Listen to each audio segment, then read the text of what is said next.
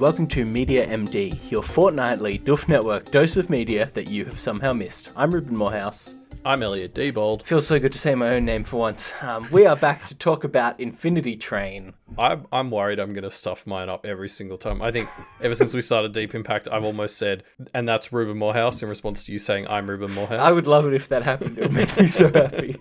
No, Elliot, sorry. We're back Yes. to talk about Infinity Train. Yeah. Uh, so, yes, to jump into the plot summary, um, Infinity Train, uh, well, it's an anthology, so I'll just start talking about season one. Yeah. Um, it's about this girl called Tulip, uh, and her parents are kind of going through a divorce, and it's it's really affecting her. And she's basically built her whole her whole life around uh, getting to go to this game design camp um, that she really wants to go to, and then her parents sort of can't actually drop her off there because there's a bit of confusion last minute. Yep. Uh, and so she kind of has a freak out and sort of tries to run away to get to game design camp and ends up on the Infinity Train, um, which is this sort of magical train in another dimension or something Yep. um, that is divided into infinite sort of carriages. And basically, Tulip's now stuck on this train and she's got to try and figure out how to get off yeah. um, is is basically is basically it. So uh, season one is ten short episodes of Tulip kind of encountering multiple carriages and, and each carriage kind of presents a little a little individual problem and she overcomes it and she learns some stuff and, and by the end of the season she sort of saves the day and gets off the train.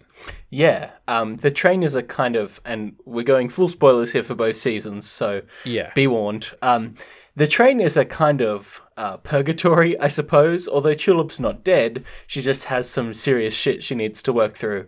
And the train is designed in order to give you a kind of series of challenges in these cars that will each kind of cause you to have some epiphanies, hopefully, about yourself. And in that way, you kind of learn and grow until you're at a point where you're, the train kind of deems you ready to re enter society, at which point you do. Yeah, basically, the train sort of kidnaps people, helps them uh, overcome their issues as defined by the train, which is a joke that's made at the end of season two. Yeah. Um, and and then yeah, let lets you off once it thinks it's fixed you. Um, Yeah, it's a sort of preemptive prison, but very rehabilitative. So that's good. yeah, yeah, uh, yeah, mixed bag there. Yeah. Um, it, it doesn't always work, and, and and we'll sort of get into that. Um, yes. but like I think Tul- Tulip's a great a great protagonist. Um, I, I actually sort of really liked her. I mean, you know, she's she's a games programmer, very relatable. Yep. Um, but I think uh, you know, obviously, like with any sort of children's show, the the sidekicks are, are what sells it, and like Atticus and One One were both absolutely fantastic sidekicks to, Yes. to open season one with. They are interesting, aren't they? I mean, Atticus is all round just a genuinely delightful character. One one is bizarre. One one is such a strange character to have. He's the, you know, he's the robotic sidekick that alternates between, um, you know, Marvin the depressed android, uh, the paranoid android, and uh, and like a really elated kind of three or four year old toddler. It's it's bizarre. Yeah, so so it, it it's um like One One's full name is Happy One and Sad One. Yeah. and um yeah basically they kind of take turns talking and um it, it's yeah like one one's used for so much humor. There's this sort of um as you said like toddlerish quality to them. Like a one one opens the the thing it's lost on the train and is looking for its mum. Um and like it's just it's just a cute and adorable and um at at times terrifying little little adorable spherical robot. Yeah.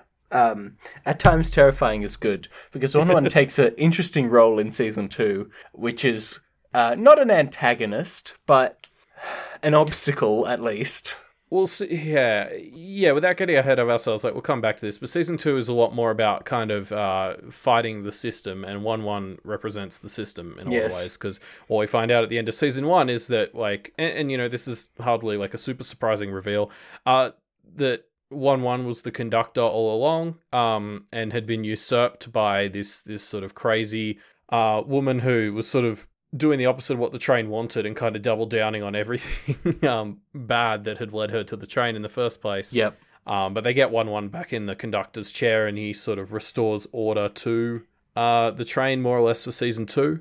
Well, yeah. Interesting thing to me about season two compared to season one is in season two, when One One's back in control, the train actually seems like a more anarchic and chaotic place than it did in season one. Yeah, yeah, yeah. Um, well, let's get there. I just want to finish talking about season one first because yes. um, I, I think we will spend more time on season two. I found it much more interesting, but um, Yeah. season one was still fantastic. As we said, like I think. The, so the interesting thing about this is really Infinity Train. Each season is mo- movie length. There's really you know a, a movie's worth of content in Yeah. in each season, and that has its strengths and its weaknesses. Like Atticus as a character was someone who was perfect for this sort of short season because it, a, a huge part of his character was built around dog jokes. Like, Yep. um, and they were they were fantastic. And it was like maybe just as I was starting to get sick of them, the season ended, and, and so he was gone as a character. Well, anyway. And I think yeah, Atticus is not in really in the final two or three episodes. Yeah, yeah, exactly. So I think I think like Atticus was a great example of a character who would be remembered a lot less strongly in my head had he been in like 10 hours of of like episodes as opposed to Yeah. w- 1 hour. Um but at the same time there were definitely chunks of season 1 that I felt were maybe a bit rushed. Like the climax I thought happened very quickly like it's really in the last two episodes and it just sort of the the so the, the baddie amelia like we kind of immediately dive into her backstory and then barely kind of resolve it like there's Yeah. there's some interesting comparisons and conflict brought up there between tulip and amelia and and i felt like it sort of touched on it and started to deal with it and then everything just sort of ended and amelia was left there. Like I don't know what the plans are for season three, but I'd love to see Amelia come back at some point in the show because I feel like there was more to do with her. Yeah, the thing I think season one it doesn't feel incoherent or inco- incohesive, but it does feel like I think the first five or so episodes are really cool independent adventures, and then hmm. they suddenly realized, oh wait, we wanted to tell more of an overarching story, and we've just forgotten to put that in the first five episodes, so we better start to develop that a lot more aggressively. And it's fine, it works okay, but you can kind of compare it to season two, which is clearly a lot more intentional from the get go and realize, oh shit, this is like the peak of what it could be. Yeah, like I, season two is way more serialized. Uh, Season one's a lot more episodic. Like I, I 100% agree with that. Um, it's almost a shame that they didn't get to do more episodic stuff. Like I think, uh, and you sort of touched on the comparisons to like Stargate or Doctor Who or Yeah. any of these other great sci-fi things, where when you have this sort of situation where you can open a door and on the other side can be almost anything. There's so much you can do with that, and it, it, it honestly feels like Infinity Train has kind of avoided diving into that as much as it could have. Yeah, Um, there are some episodes that are quite that do go quite deep in that, but uh, more in season one, I think, than season two. Yeah. But um, but it definitely doesn't. I mean, it wants to be doing something more than just one-off episodes, which is okay. But you definitely feel like like if this season was instead of ten episodes long, it was twelve episodes long, and you got two really weird off-the-wall ideas that didn't really tie in that much, but were just kind of awesome. Like I I'd be okay with that. I think. Yeah, this is a premise that absolutely supports the concept of filler episodes because because of the nature of the train. Um, Yeah. So it- it's almost a bummer that they that they didn't get to do more. Like you know, again, if if season three was twenty episodes and it told the same amount of story and had ten extra filler episodes, I'd probably be okay with it. yeah, interesting. I mean, and then obviously, like, there's there's there's a, just a nice '80s vibe. I don't know what it is with '80s vibes these days. I mean, but it's it's kind of the hot new thing, and Yeah. um, like it works very well for Infinity Train. Um, I enjoyed the the sort of theme tune that that opened every episode, the very sort of strong synth Yes. um, stuff, and and the aesthetic. Um, I, I think it was nicely contrasted. Like I think the fact that Tulip and and Jesse in season two both sort of come from like what appears to be '80s type era from, from Yeah. some of the looks of it. kind of middle America-y uh, 80s vibe is what I Yeah, got from it. Although Jesse had a smartphone, so maybe not. I, Yes, I don't know. it is a bit anachronistic, I think. Yeah, but like I think I thought that worked because it really separated the outside world from the world of the train. Like the Yes. train has a very unique thing. Whenever we got glimpses at the real world, it felt very different, and like I think that was important, and I thought they did a good job of it. Yeah, no, you're right. Um, I, I think especially towards the end of season two, when we see Jesse in the real world a little bit, and we see uh, MT or Lake in the real world. Um, yeah, you're right. It, it definitely has a different feeling. The the Infinity Train feels like this anachronistic uh, beast out of time. Yeah, yeah, it's very surreal, absolutely. Um, but yeah, so so I guess I guess that's all I sort of really have to say about about season one. Like, Yeah. um, because yeah, I want like I want to dive into season two because you sort of sold this as just um. I think you said it was a bit of an anthology series. Uh, and so I was just expecting. I'd seen like a thumbnail for season two, and I saw uh Jesse in in that. So I just assumed it was going to be like a new character going through his mission, and I was like, oh, I wonder how they'll like tie Well, in an overarching plot. Yes, it is that, but it's also more than that, you know? Yeah, well, that I, I kind of assumed it was going to be like focused on you know just this other passenger who you know would, would do their thing, and I was like, oh, I wonder how they'll keep the mystery alive because obviously season one, a lot of it is driven by the fact we don't quite understand what the numbers on people's hands mean, and and we Yeah. know when these reach zero, that's when you are allowed off the train. Mhm. Um, and we don't know that for season one, so I was kind of like, oh, how's it going to work in season two if you do know that? And of course, the answer is um, the the season actually really focuses on um, MT, or, or she, as she names herself at the end of the season, Lake, um, who is this. She, she was a reflection of Tulip, who was who Tulip helped to release in in season one, and season two is all about her finding her own path, basically, Yes. um, and and sort of trying to fight the system, and it's it's such a huge leap ahead of the story season one was telling. Not that season one was telling a bad story, but it was Yeah. a kind of simple, um, strong, like it was a strong but simple and solid like story. Like it, it Yes. wasn't anything super innovative. Whereas season two just felt like a huge leap up in complexity and and sort of just innovativeness. Like it, it blew me away in comparison. Yeah, I think that's the answer to the question of well, how are they're going to deal without having the mystery. And the answer is they they escalate it in a completely different way, which is it's now a lot more about Lake fighting the system and more aggressively finding her place. Um, aggressively in sense of story structure, not in terms of Lake's character, although she was a bit more aggressive than Tulip. I was, I was about to say no, that that that fits. Um, yeah. So so obviously in in season two, it, it's it's Lake, um, who I would say is the is the protagonist. yes. and uh, she pairs up with Jesse, who is is uh, a human passenger. That um, his his whole thing, because you know this is after we've learned that the train is all about fixing people's problems. Um, he his problem is that he doesn't really stand up for himself. Yeah. Um, and and so He's a doormat, and it's caused a few problems in his life. Yeah, exactly. And then um, to, to kind of fit one one's uh, weirdness hole that was left over, uh, we get Alan Dracula, which is the name that So is put upon this fucking bizarre deer that's kind of like Jack Jack from The Incredibles. Well, yeah, his his thing is he has every superpower, and it's not really explained what that means, but he just can kind of seemingly do anything, um, and it's awesome. Like, and it's this great excuse for really interesting animation and really interesting bizarre gags. Um, Yeah, it's never yeah. really used as a Deus Ex Machina, which I liked. It's just weird and great. Yeah, I, I, I, I was going to comment on that as well. I think there was maybe one instance that springs to mind where it, it sort of felt like they just used Alan Dracula to get themselves out of a hole. In general, he's somehow actually more of a more of an obstacle than an asset a lot of the time. Yes, because Um, he is a deer and he has the brain and and like you know nature of a deer. yeah, exactly.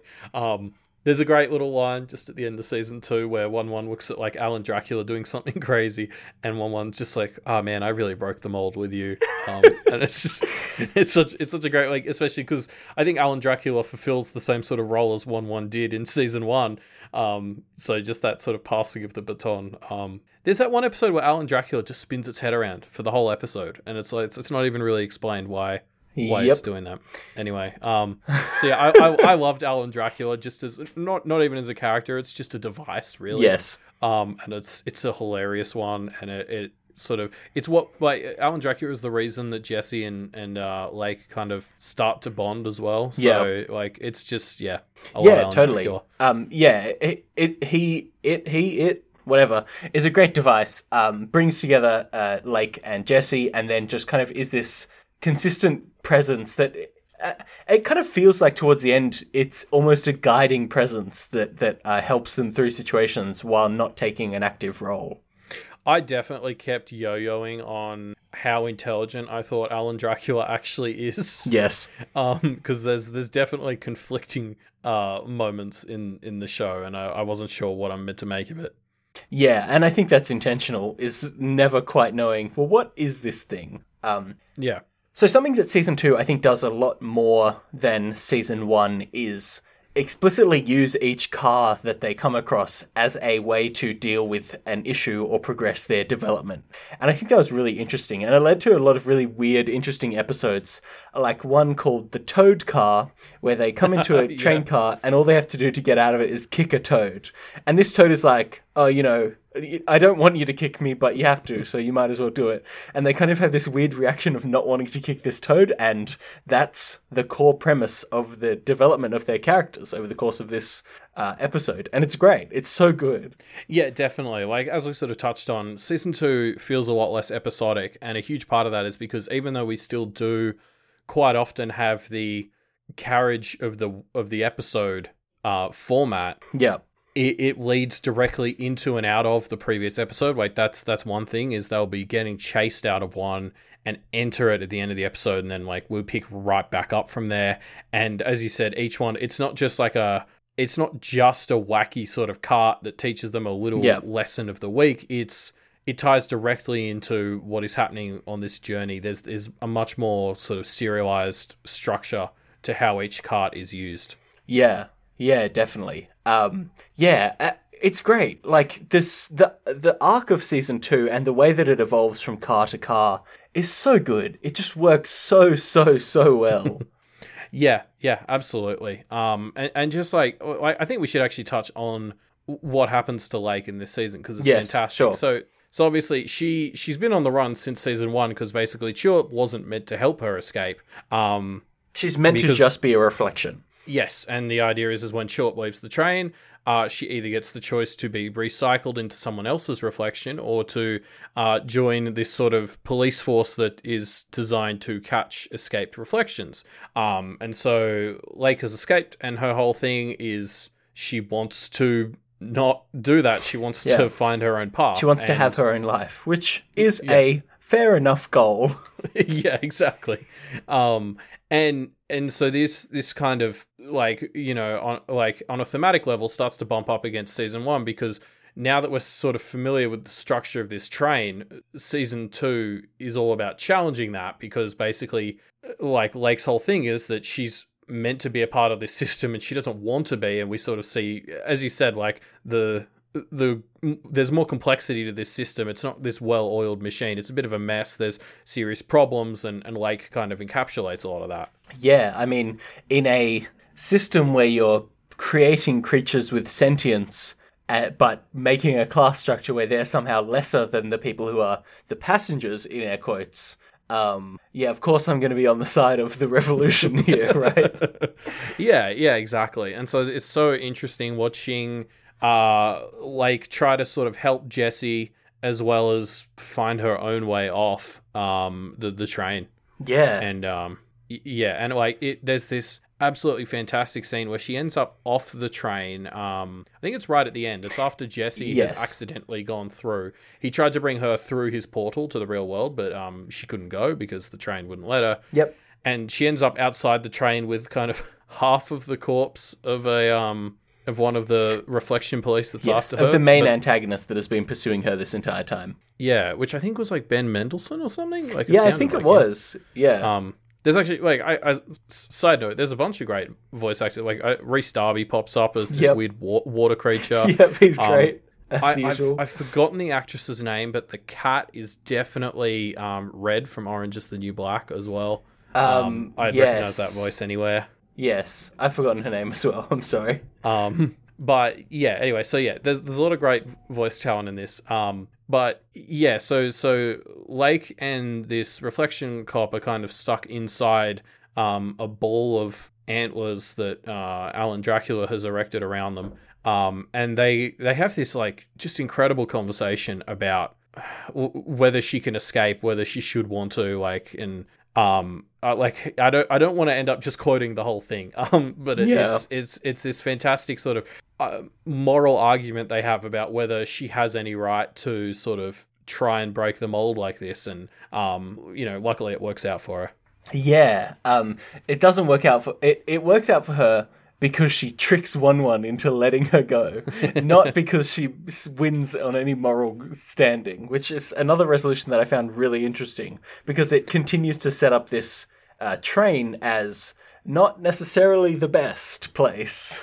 Yeah, well, it's more like one one gets stuck in a logic loop because uh, about trying to let her go because Jesse comes back for her, and the train isn't sure how to fix him because the only way to fix him is to let uh, is to let Lake go Yeah. with him. Um, and but it can't do that because she's not a passenger, and so um, I, I think one of our one of our patrons brought up, um, I think it was Maddie, sort of said how perfect it is that the way that, that Lake eventually solves this problem is reflecting Jesse's number off of her skin because she's been fighting her reflective nature the entire like season or the entire show and she sort of has to embrace it here and understand that like, that's where she comes from in order to move on um, I mean, and that- yeah, and then she chooses the name Lake for herself, which of course is a body of water that will reflect something, but yes has uh, has its own depth as well. yeah exactly like it's it's such a perfect finale to, to Yeah. her story like yeah Yeah, um, I, I actually, as I was starting season two, I th- was worried that I was going to not enjoy Jesse as a character because he seems a Yeah. bit kind of milquetoast when you first meet him. but the way that him and Lake and Alan Dracula, of course, the way that they interact is just so compelling that you really warm yourself up to him quite quickly. Yeah, well, I think that's the interesting thing because, like, you're right. At, at the start, I was kind of like, "Oh, this is a bit boring," and you very quickly hone in on his thing being that he doesn't stand up for himself. Yeah. Uh, but the way you get to watch um, Lake like walk him through that realization is actually really great. Um, the friendship slash maybe more that they start to form uh, during that is very fun to see, and I, I think it really adds into this sense like an argument that is constantly made to her. Uh, by one one right at the climax is one one sort of saying no you need to stay here you're doing a great job look you've like single-handedly brought Jesse down to zero Yeah, totally. um, and and it's and it's the same sort of thing. Like, like I, I think that's great because the whole season she's been running away from her responsibilities and kind of getting punished for for doing what she's doing. And then Yeah. here, even at the end, one one is like, "Oh no, you're actually doing a great job," and she's still like, "But that's that's not me. This isn't what I want to be doing." yes. Um, and I think that that makes that decision at the end even more powerful. Yeah, no, it's it's it's a good arc, isn't it? Um, and it's just such a captivating world, right? Um, we get introduced in season two to these characters that call themselves the Apex, that are basically a bunch of children that uh, basically exist by doing the opposite of what the train wants. They're trying to get their number as high as possible because they think that's good. Yeah, it's it's interesting. Um, like I, I talked before about how I'd love to see Amelia come into the future of the show. I, I think the other avenue I could see w- would be one of these Apex kids. I, I don't know like which one. Um, like it could be some minor one who's who's newly introduced or something. But I think that's a fascinating watching someone have to redeem themselves. Like if you're given the chance to improve on the Infinity Train and you sort of spit on it, and then you have to redeem yourself back. I think that could be a, a fun, different tack. And actually, you know what? Amelia would fit into that perfectly. So uh, two for one. Well, and the thing is, I mean, those kids are going to be there until they redeem themselves. That's the way that their story has to end. Um, Well, unless know- they age on the they train. Do you age and Yeah. die on the train? I don't know. I got the impression you might. Um, Yeah, sure. I, I, I guess they'll find out. Um, I mean, because the interesting thing about what happens to the Apex kids is it's not just that they're running away from their problems, and Amelia has the same thing.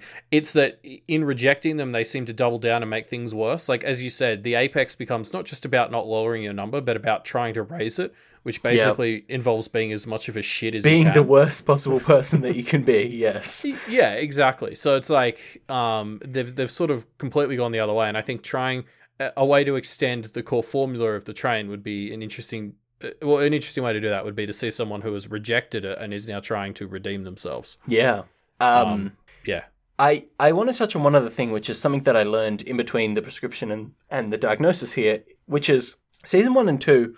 Uh, the the original show was picked up for twenty episodes. So originally, Infinity Train was picked up for two seasons, and this was the two seasons they had in mind. Um, which Okay. really interestingly colors, I think, the differences between season one and two. Season one kind of introducing us to this world.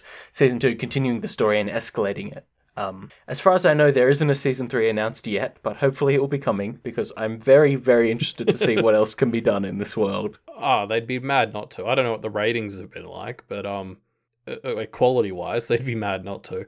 Um, I mean, with that with that framing in mind, I could almost see that first half of season one that was very episodic as the team just kind of finding their feet before moving into the stories they actually wanted to tell. Mm. Um, so yeah, I mean, yeah, in, in, retrospect, that sort of makes sense. And as we sort of touched on, there like there's a duality to the two seasons with with Tulip and Lake. Mm. Um, so so that kind of makes sense that they were paired together. And if if three and four are together, like there could be an interesting sort of duality to those two stories as well. I guess. Yeah, definitely. Um, yeah, the two seasons do really reflect each other, don't they?